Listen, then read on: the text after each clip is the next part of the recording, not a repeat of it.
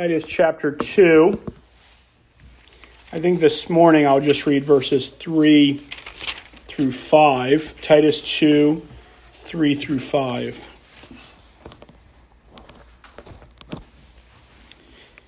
The older women likewise, that they be reverent in behavior, not slanderers, not given to much wine, teachers of good things they admonish the young women to love their husbands, to love their children, to be discreet, chaste, homemakers, good, obedient to their own husbands.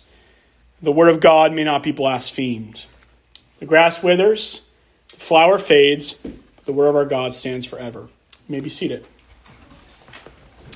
Let's join our hearts together in prayer as we come to this text of Holy Scripture. Let's pray. Our Father, we do pray that you would help us.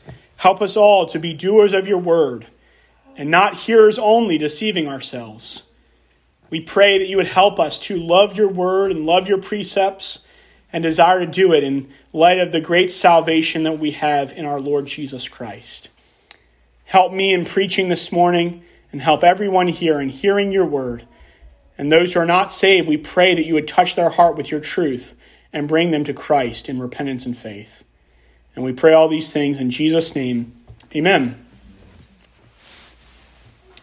So we have been going through Titus 2, particularly focusing on what older women are to teach or admonish younger women in. Those things that the end of verse 3 says that the older women are to be teachers of good things. And so we've been really focusing, I've been focusing on what those things older women are to teach younger women and the importance of the ministry of older women admonishing younger women, the importance of those who are older in their years, encouraging those who are younger in their years in godliness. But of course, all these things that the older women are to admonish younger women are things that the older women should be seeking to do themselves so that they can be a good example not only in what they say, but in the way they live. And so these things are not just for younger women per se, but also for the older women to continue in so that they might be a good example to younger women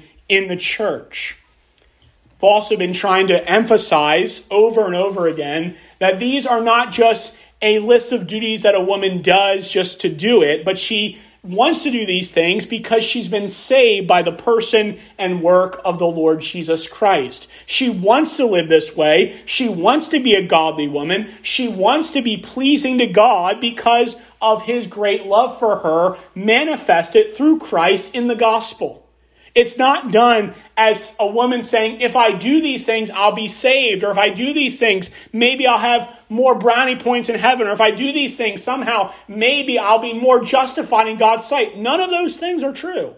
She does these things with the assurance that she's loved by God, that she's accepted in the beloved, and that she has been redeemed from all of her sin. A woman who does these things saying, if only I could do these things better, maybe then I would be saved, maybe then I would be better accepted, will burn out and will not find the strength she needs to be the godly woman God wants her to be. She must do this knowing that her father loves her, knowing that Christ is her Savior, and knowing that the Spirit indwells her, giving her the energy and strength to do what God wants her to do, according to Titus 2.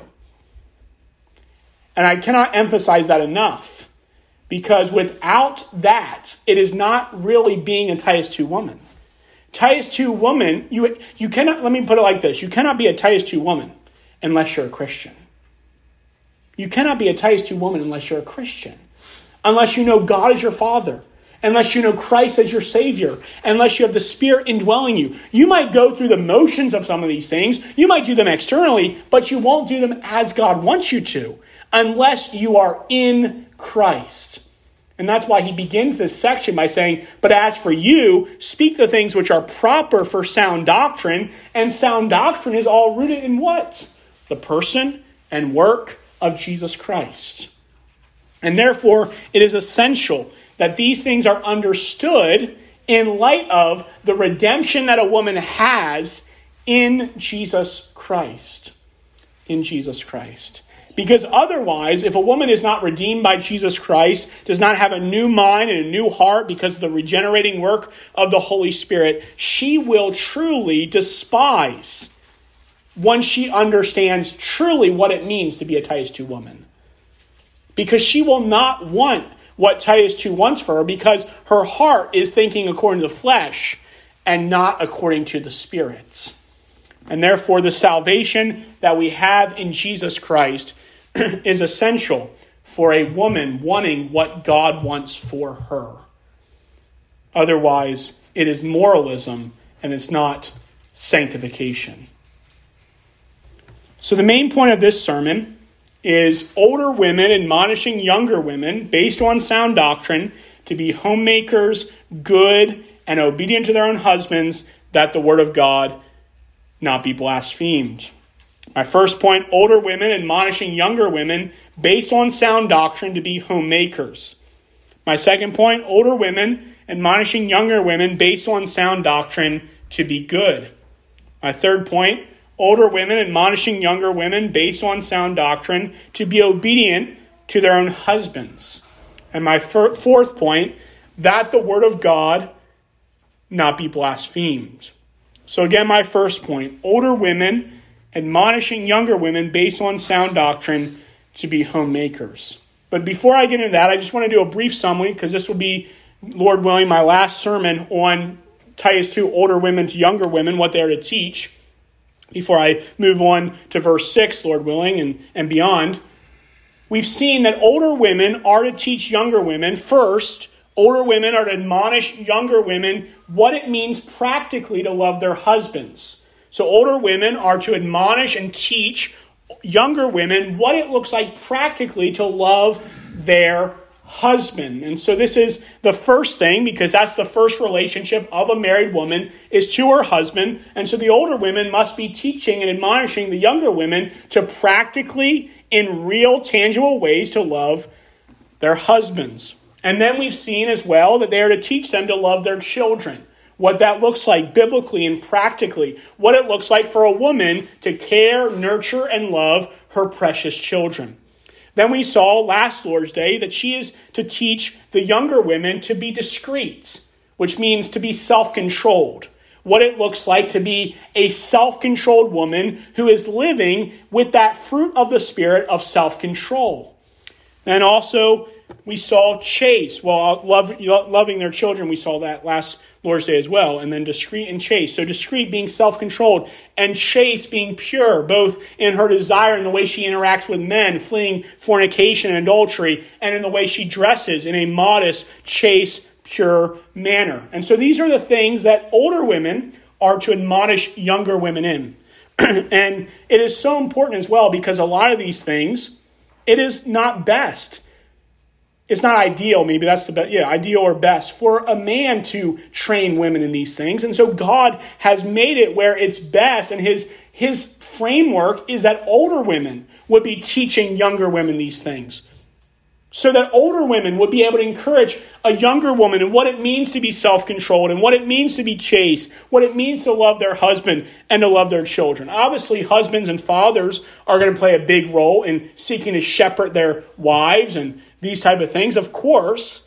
But there's also a role that women need other women in their life that are not going to bash their husbands or bash their children or give them worldly advice, but seek to show them from Scripture what it looks like to be a loving, godly wife and mother.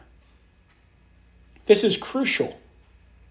And sadly, I think some of the reason why we are in the problem that we are with women in our culture is because there have not been as many as there ought to have been of older women encouraging younger women in what Titus 2 says, or assuming it without teaching it, assuming they're just going to get it without the loving, gracious exhortation of older women coming alongside, helping them see the value of loving their husband and children, being discreet and chaste, etc.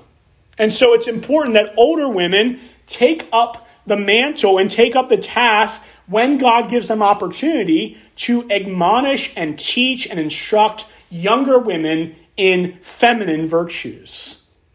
In feminine virtues. And this is so important because the world, the world by and large, is not going to teach women feminine virtues.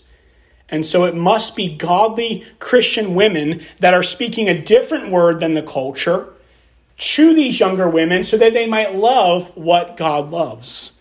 This is crucial. This is so important. So important that women are hearing God's view of what matters. God's view of what matters. Feminism has crept, obviously, it's in the culture and has crept into the church.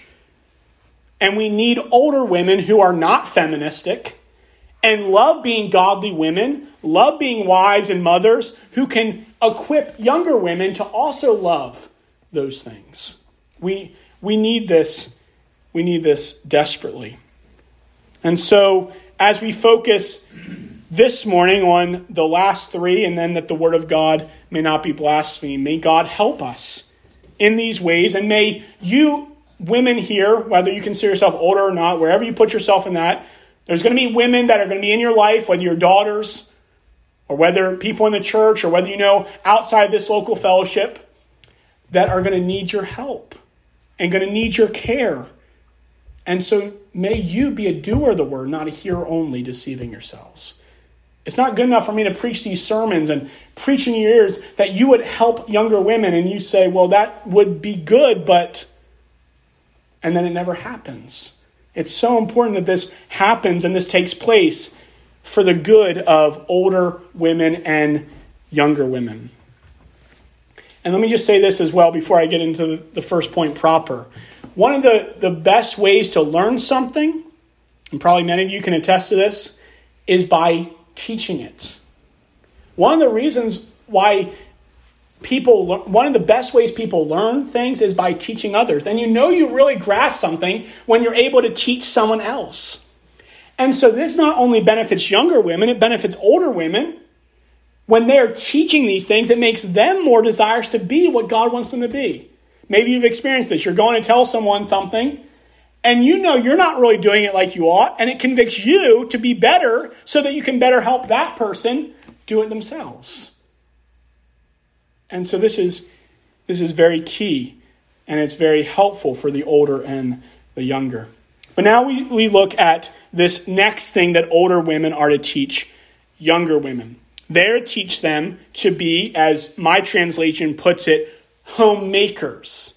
The old King James puts it keepers at home. The New King James puts it as homemakers. Some translations put workers at home, working at home.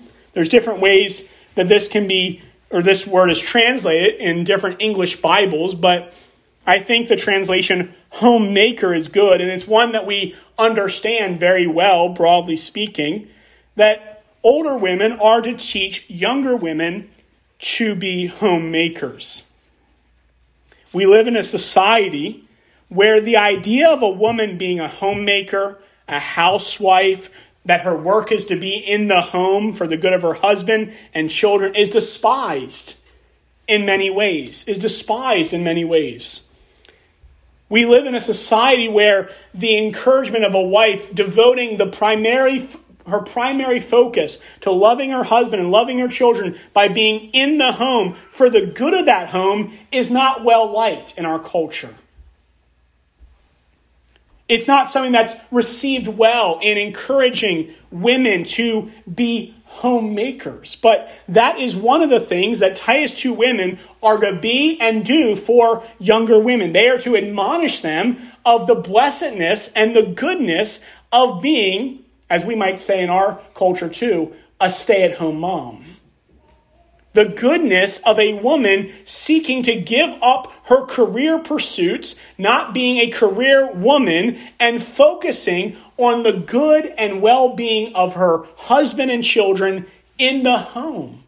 In the home.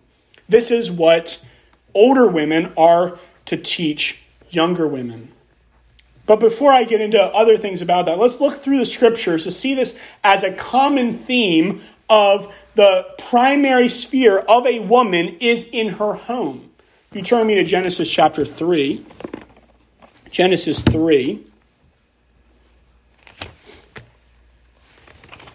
This is after the fall of mankind and when God is giving the curses to the serpent and to Adam and to his wife, we see a unique thing related with the curses that are given, which is insightful as we think about Scripture. We know that Adam's curse was that he, the ground would be cursed, his work would be more difficult, his labor as the breadwinner would be more difficult. Not that work is the curse, but work will be more difficult. His work as breadwinner will be more difficult because of the curse, because work is a good thing, but the fall made it more difficult.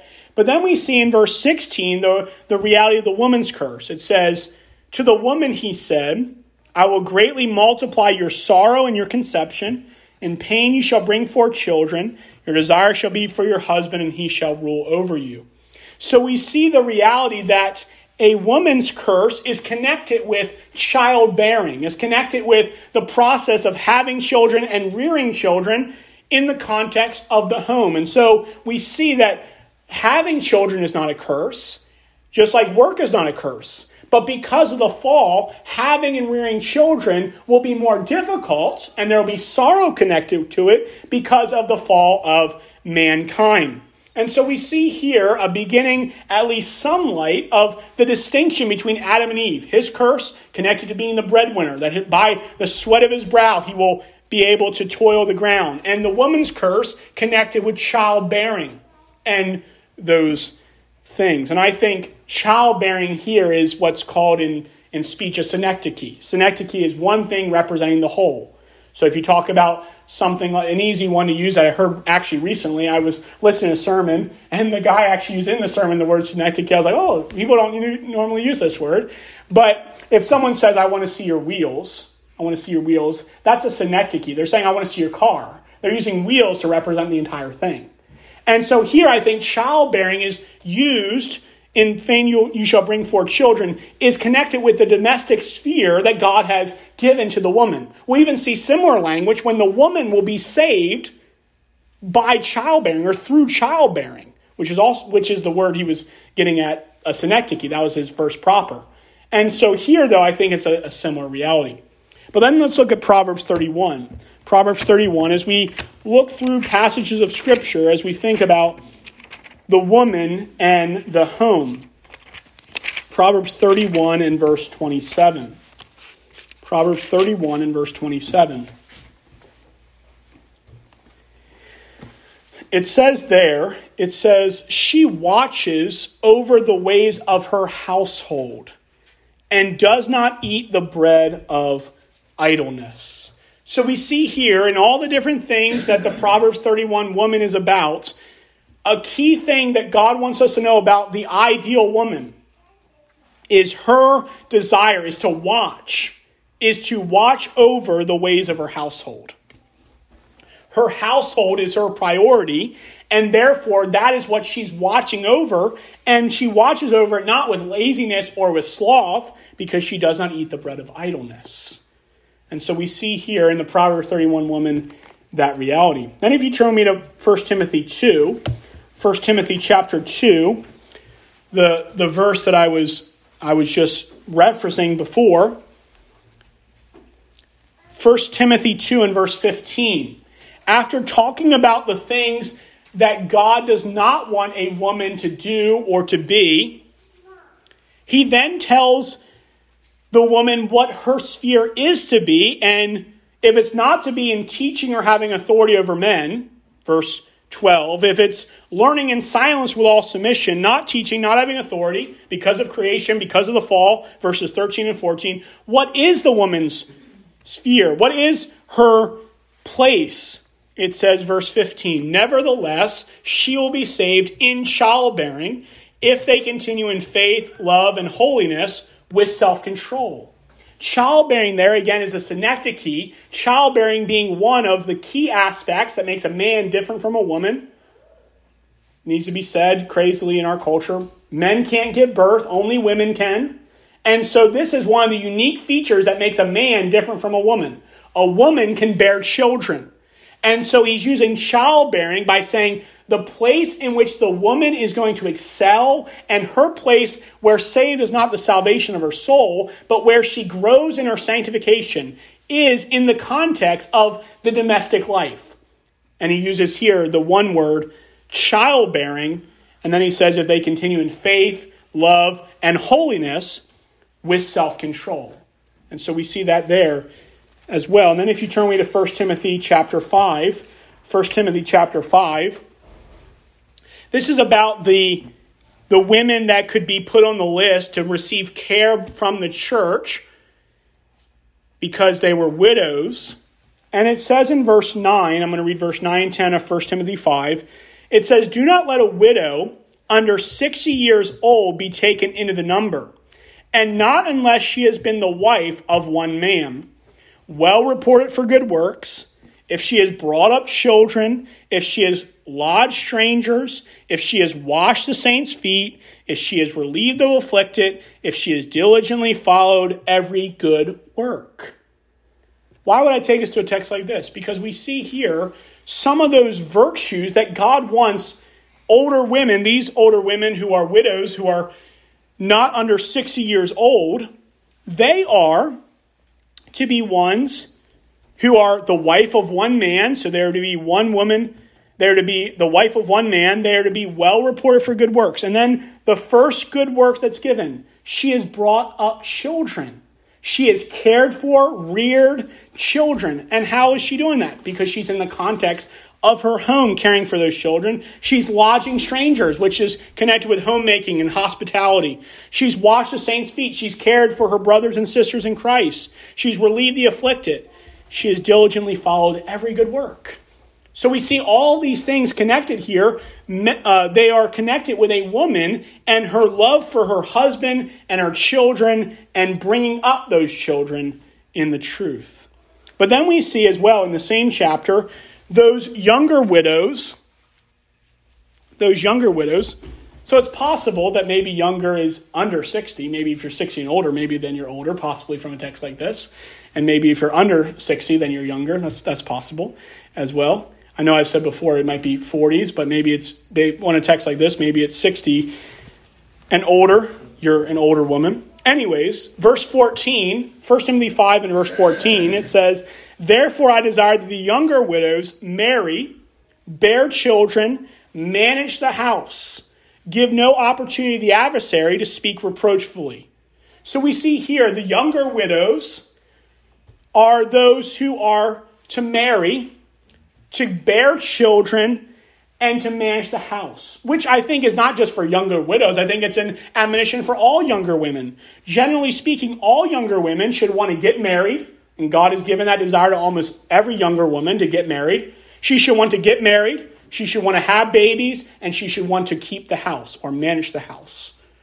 These are the three things that God wants younger women to desire and to want Man, getting married, bearing children, and managing the house. And what's the reason given? In 1 Timothy or in Titus 2, we see that the word of God may not be blasphemed. Here we see that we might give no opportunity to the adversary or the devil to speak reproachfully. And then look at verse 15. For some have already turned aside after Satan, which seems to make, make the most sense if a woman is not fulfilling her domestic duties, if she's not seeking to marry, bear children, manage the house, she might stray after a worldly life.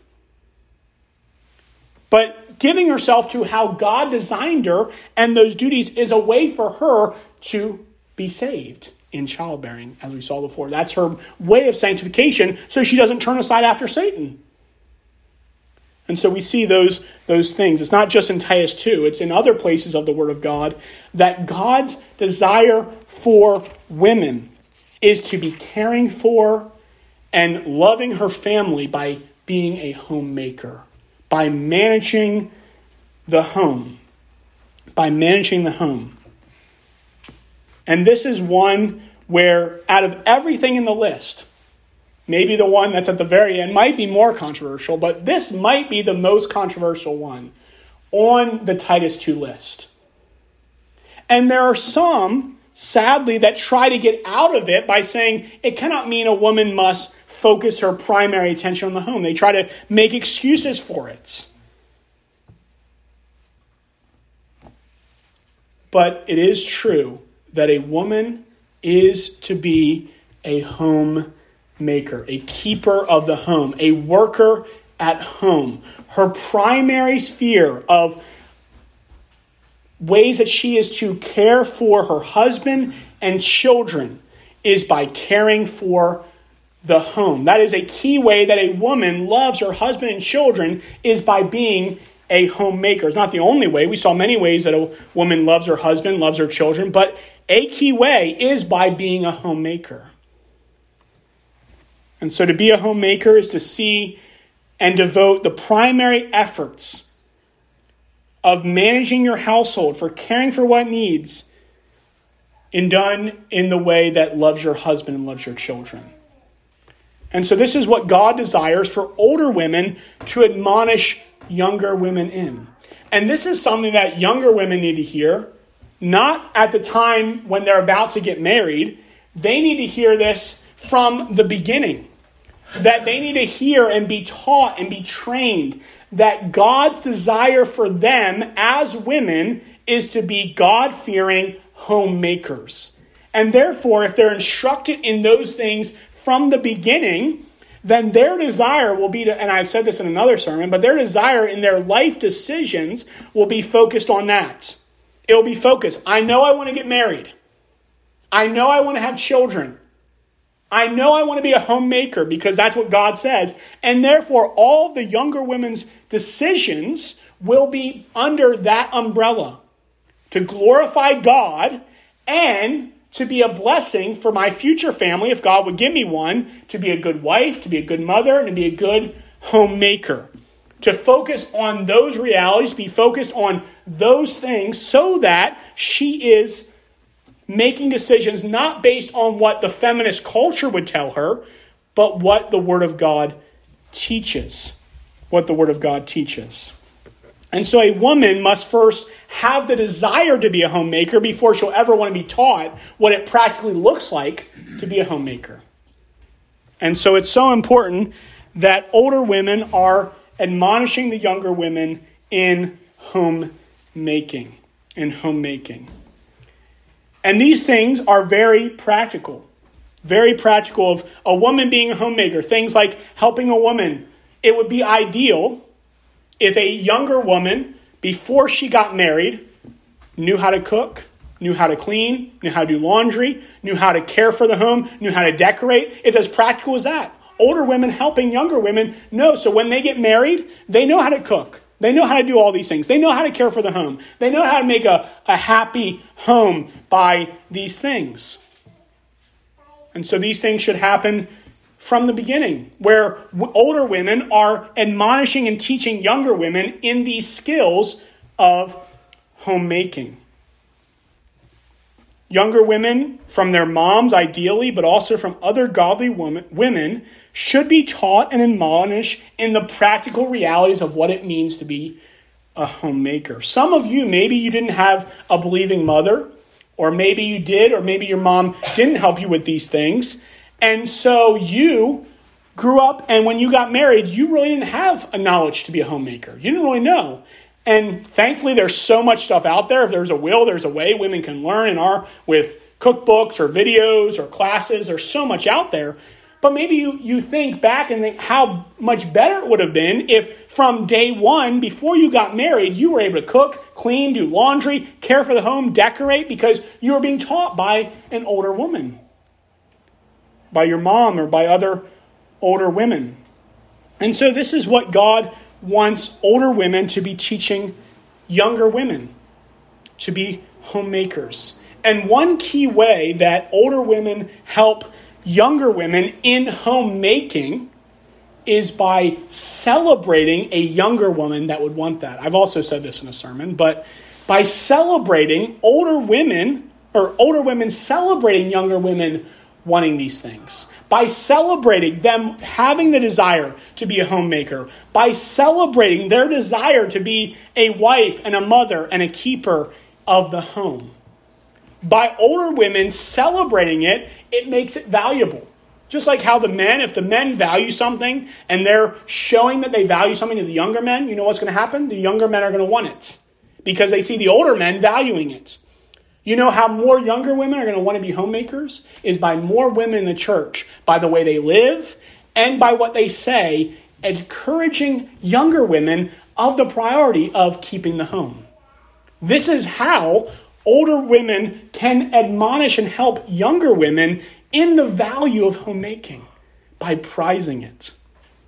And, and some of you who are homemakers, those who are homemakers, you probably know a lot more of the ins and outs than someone like me or another man of what that looks like.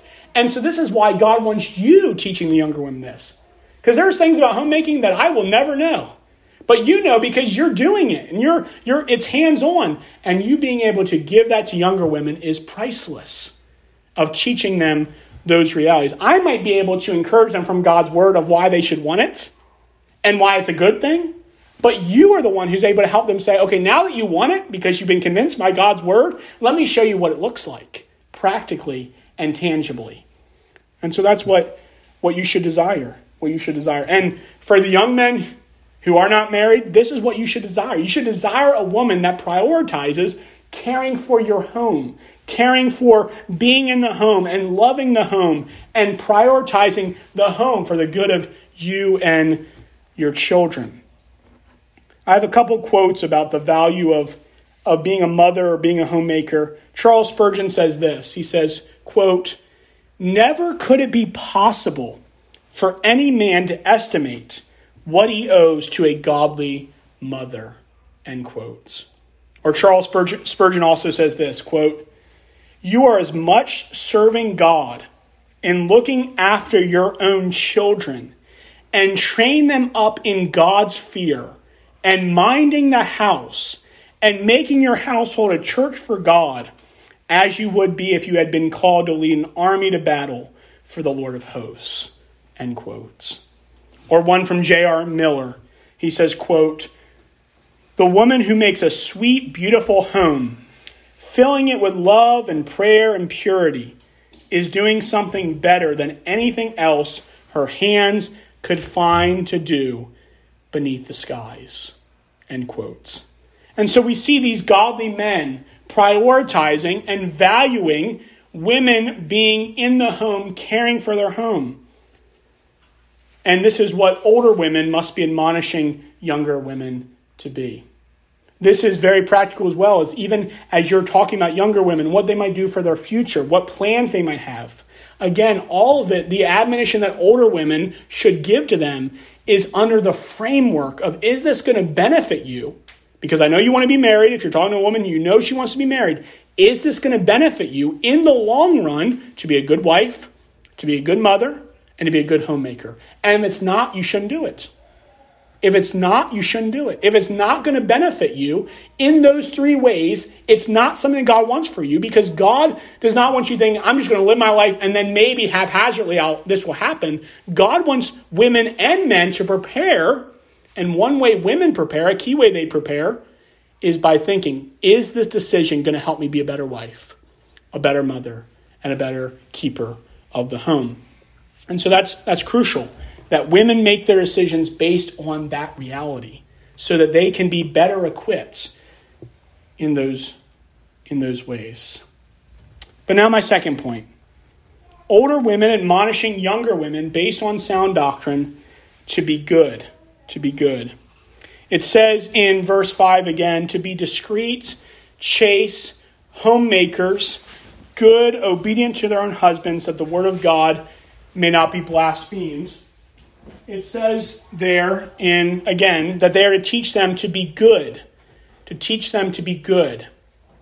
Here is the reality that older women are to admonish younger women in being a woman devoted to good works being devoted to goodness, to righteousness, to obedience to God, a very general word, but women are to admonish, older women are to admonish younger women to be good in the way they live and act, because we know the fruit of the Spirit is goodness. A woman who is walking in the fruit of the Spirit is walking in goodness, is walking in goodness. And so older women are to admonish younger women to give themselves not to frivolous things, not to empty things, not to vain things, but to things that God sees as good. They're to give themselves to good works. A good woman who is therefore walking in God's ways will bring immense blessing to her family. And so all these things are on the umbrella of good works, loving husband, loving children, being discreet, being chaste. But a woman who is walking in goodness will truly be a blessing for her family. Because if she's a good woman, if she's a woman of godly character, all these things she's going to want to do. And when she doesn't love her husband, when she doesn't love her children, when she's not chaste or discreet, she feels grieved over that because she's a woman marked by goodness, marked by good and godly qualities, and her life and her desire is to walk in goodness. Sometimes people will say, I actually had a, had a debate with someone when I was still on Twitter about this subject. He put out about how no one's good. and I actually debated him that actually the Bible calls people good. And that's kind of a thing that people like to say in passing. Well, no, no one's good. And it's interesting. Barnabas is called a good man. I quoted that verse to him. He's like, oh, I don't think he knew about that verse when I quoted to him. Because some people will say that haphazardly, like, yeah, no one's good. And then throughout the scriptures, there's language of good men. A good man leaves inheritance to his children's children. Barnabas was a good man. Those who are walking in the Holy Spirit are walking in goodness. And so it is true that we can be, or it, it isn't true that we cannot be good. Some verses that people like to use, one they like to use when Jesus says, No one is good, only God alone. What he's saying there is, no one can be good enough to merit heaven, because he's saying, How can I have eternal life? He's saying, Well, no one can be good enough to merit eternal life. No one's good enough for that except God alone. Or some people look at Romans 3 where it says, No one's good, no, not one. That same section says, No one fears God. But we know Christians fear God. And so Christians are able to walk in goodness. Christians are able to actually do works. Whoever turned the AC on, that was a blessing. That feels a lot better. Um, and so that they are able to walk in good works. They're able to walk in obedience to God. They're able to walk in a way that pleases God. This is one thing that's so encouraging for me and hopefully for you that we actually can, by God's grace, if we're in Christ, do things that please God. Do things that please God. Do things that He actually calls good. It isn't true for the believer that all our works are filthy rags. That isn't true about the believer. It isn't true that everything we do is just a filthy rag to God. No, what we do as Christians, done for His glory, by faith, God sees it as good and well pleasing in His sight. This is how He can reward us. If everything we did as Christians was a filthy rag, God could reward nothing. But Jesus says when you give in secret, pray in secret, fast in secret, your Heavenly Father who sees it will reward you openly. Because God sees when we do it for His glory by faith as something good. And so older women should admonish younger women in goodness. In goodness. So that a woman's desire, because she's a good woman, is to do other people good. And this is what we see in the Proverbs 31 woman. She does her husband good and not evil all the days of her life. And why does she do that? Because she's a good woman because she's a good woman, because she's walking in the fruit of the Spirit of goodness, because she truly loves God, she wants to do her husband and her children good all the days of her life. Now, my third point older women admonishing younger women based on sound doctrine to be obedient to their own husbands. I spent a good bit of time on this when I was talking about loving, uh, what it looks like for a wife to love her husband. I think one way, not the only way, but one way a, li- a wife loves her husband is by submitting and obeying him. But we see here explicitly that older women are to admonish younger women to obey their husbands, to obey their husbands. We know because of the fall, we, we actually read it where it says, Your desire shall be for your husband. What's that? What that is getting at is because of the fall, women submitting to their husband becomes more difficult. There is something because of the fall that a woman, if she's walking in the flesh, bucks against submitting to her husband. There's something that she fights against in that reality because of her remaining sin, even as a believer. So, one of the hardest things for a woman to do is for a woman to cheerfully obey her husband. And therefore, older women who maybe haven't obeyed their husband and realize how terrible that was to do that must encourage younger women don't do it. I did it that way, and it was not good.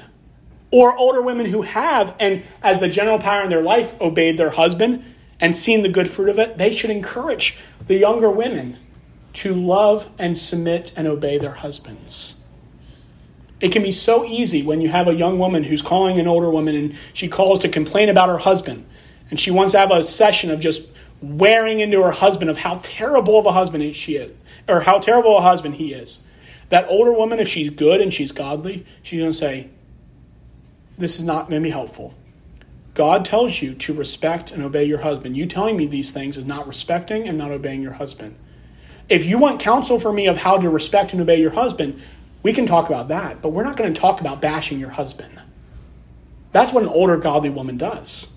She might hear the woman out, but her purpose of hearing the woman out is to show her where she can be a better wife and mother, where she can be a more obedient wife.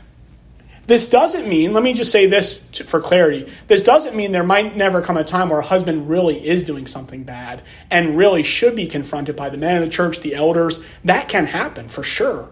And that man needs to be confronted and, and rebuked for his sin. But that wife should desire, as long as it's not things sinful or these type of things, to obey her husband. To obey her husband. To come under his headship, to come under his leadership, and to follow the vision that he sets for the family. This is so crucial because women if they're not being taught this, the natural, again, the natural tendency is to rebel against their husband's authority. So it's something that has to be learned. It's something that has to be taught and practiced and trained. And therefore, older women must encourage younger women in this virtue. And, and a woman who says, I love Jesus and I love Christ and I submit to Christ, but she's unwilling to submit to her husband, is speaking a lie. Because the way in which that woman shows forth her submission to Christ, one of the key ways is by her submission to her husband. A key way a wife shows forth her, her, submission to Christ is her submission to her husband. I would say the same thing if I was preaching to men, and I'll say it now. A man who says he loves Christ but does not love his wife is speaking a lie. Because the primary way a husband shows that he loves Jesus is by loving the woman God gave him. So if a man doesn't do that, he doesn't, he's, he's speaking a lie. So it's both and. A woman shows that she submits to Christ by submitting to her husband. A husband shows that he loves Christ by loving his wife. But women are to, older women are to teach younger women to obey their husbands. To obey their husbands. It's interesting in Ephesians chapter 5. I take it the reason why this was emphasized is because these are things that men and women might be naturally weak in if they're walking in the flesh. He exhorts men to love their wives because what are men tempted to do? To be bitter with them. And that's why he says, Husbands, love your wives in Colossians 3, and don't be bitter towards them. Don't be harsh towards them because that's a male temptation. What's the woman temptation? To disrespect and disobey her husband. So he says to the wives, Wives, submit to yourselves to your own husbands as under the Lord. And at the end, he tells the wives to respect their husbands. Because these things are not done in the flesh, they're not done naturally. They are done supernaturally by the grace of God in the heart of a woman. These are crucial things to know and to understand that a wife is to obey her husband to obey her husband. Of course, we know if she if he's telling her to do sinful things, of course she has to obey God rather than men. But the general rule of scripture as a wife is to obey and submit to her husband in everything. And then my fourth point, that the word of God not be blasphemed, which kind of encapsulates it kind of encapsulates all these things together. Why is it so important that older women admonish younger women in loving their husbands and loving their children and being discreet and chaste and homemakers and good and obedient to their own husbands? Was it so that the Cretan culture would like them better? No. Was it so they would fit in? No. Was it so they would look like everybody else and not cause a ruckus? No. And some people try to do that with passages of Scripture. They say this, this was just for that time. It has no relevance to us today. But that's not the reason he gives. The reason why women are to teach, older women are to teach younger women these things is so that the word of God may not be blasphemed. So, what he's saying is if women are not loving their husband and children, if they're not self controlled, if they're not pure, if they're not homemakers, if they're not good, if they're not obedient to their own husbands, the word of God will be blasphemed by the enemies of God. Because, and we can even think about this, people can say things like this that person says they're a Christian, but they act just like me. They gossip about their husband just like me. They disobey their husband just like me. They, they are uh, impure just like me. They, they don't have self control just like me. The Christian faith has done nothing for them. So I'm just like them. It's done no good for them because they're just like me. And people can think this way. They might not tell you that, but if they if you they know you're a Christian and the way you live and act as a woman is just like them, they think being a Christian makes no difference. You're you're just like me. But when they see a woman that she truly loves her husband, loves her children, is willing to sacrifice even more money to be at home. She's a woman that is chaste, she is discreet, she is good. They say, something is different about this woman. She's not like me.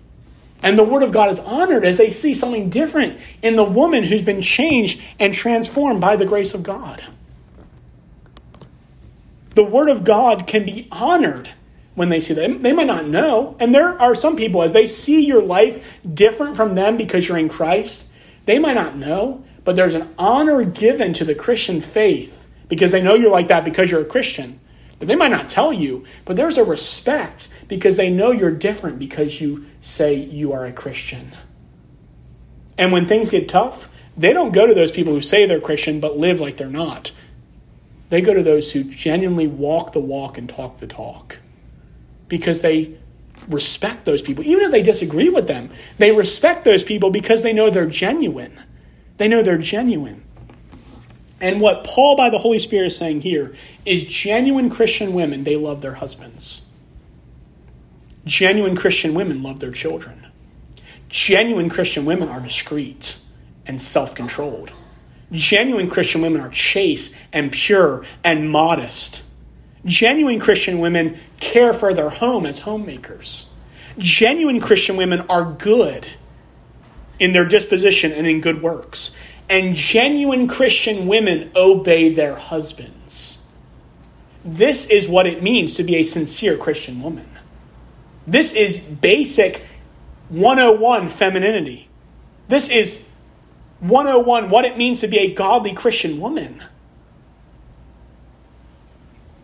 But as we look at our landscape, how many women are like this? How many women are really like what Titus 2 says they ought to be. Not as many as we would want. Not as many as we would want. And sadly, sometimes too, what you can have is you can have times in, in a cultural setting where it's it's more common for women to do some of these things. There might have been times in American culture where it's more common.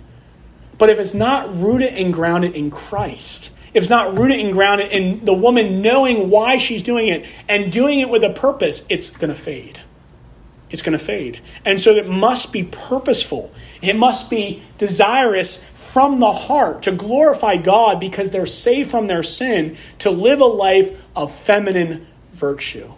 Of feminine virtue. And so it's so crucial that we have these type of women. Otherwise, in this church and other churches, the word of God will be blasphemed the word of God will be blasphemed if women are not fulfilling their roles. And we pray, we, we should all pray that God would say, not just bring people from other churches that maybe are not in healthy context, but that God would save people from their sin. That God would save sinners and bring them into the church. And we pray that that would happen here. And what would we want them to hear? if they come here as women, once they get acclimated and once we have opportunity to disciple them, that they would be these type of women. By seeing it in the women here and by having it taught to them and admonished to them by the women here. And so we need women that desire these things themselves and are training the younger women in this. And so, ladies, you, as you think about yourself, think, am I growing in a woman who loves my husband? Am I growing in a woman who loves my children? Am I growing in self control, in controlling my emotions and using them rightly for God's glory? Am I dressing modestly in, in a feminine, chaste way? Am I growing in my abilities as a homemaker and caring for my home? Am I walking in goodness and good works? Are you walking in obedience to your own husband? And are you doing these things because you don't want the word of God to be blasphemed? Are you growing in these things? Are you progressing in these things? And these should be the desire that every unmarried woman wants as well. She should want all these things, and she should prepare her heart to be all these things in the context of her family. Lover of her husband, lover of her children, discreet, chaste, a homemaker, good, obedient to her own husband, that the word of God may not be blasphemed. And then for those who are without Christ, the only hope that they have to ever be what God wants them to be is by being in Christ. No one can be a godly older woman, godly older man, godly boy, girl, younger man, younger woman without Christ and without the redemption that is found in Jesus Christ. That's the only way that anyone can ever be what God wants them to be by repenting and believing in Christ and being redeemed. And all these things, as, again, even for, for Christians, even for Christian women, must be motivated. These seven things. There's seven things on the Titus 2 list. And these seven things that they are to admonish younger women in must be done in light of the redemption that we have in Christ Jesus. In Christ Jesus. I wish every Christian woman, I don't have the opportunity to do this for every Christian woman. I don't have the opportunity pastor every Christian woman, obviously. But I wish more Christian women would be encouraged in what Titus 2 says. It is, it is sad to me as I see women, even in churches, that are not pursuing a Titus 2 vision. They're not pursuing what Titus 2 says. They're pursuing what the world says. Maybe they are truly Christians, and I'm sure many of them are, but they have not been taught and admonished and trained. So they just go along with everybody else. What everybody else does, that's what I'm going to do. Everybody else is getting a career. That's what must, I must pursue.